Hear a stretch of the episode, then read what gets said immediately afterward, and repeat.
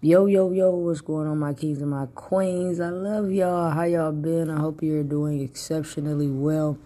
I have not been on here. I really just been trying to let the Lord deal with me. Um, and like I said on previous podcasts, I don't want to.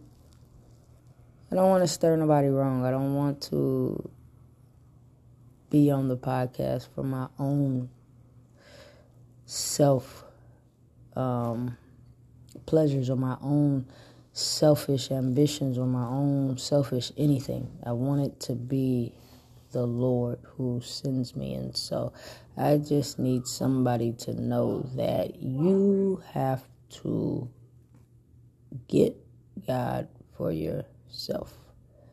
Can't nobody put him in your heart but you. I love y'all. Be blessed. The change that you're looking for, it's not going to come from somebody else, but yet it is going to come from the inside. And God is and has been working to show you and, and to get you to see what He's been saying all along. And if you just get in a quiet place, if you just get in a place of solitude, if you just get in a place of willingness, if you just get into a place of surrendering, then you'll understand what he is saying and why you had to go through what you had to go through.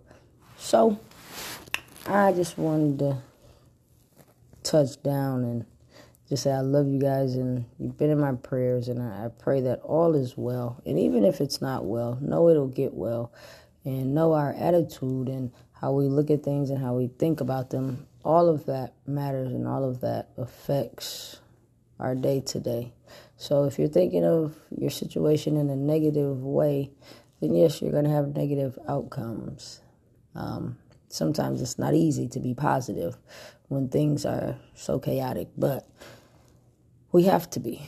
And not on our own strength, but God always sends some some kind of courage, some kind of strength, some kind of extra um, breath for you, I would say, to breathe, to get through the storm. He doesn't call us and not equip us for what we have to do. So I love you. Be blessed. Be peaceful. I pray your comfort. I pray your strength. And know that God is for you and nobody else can be against you. And He said in His word that He will make ways for us. He will.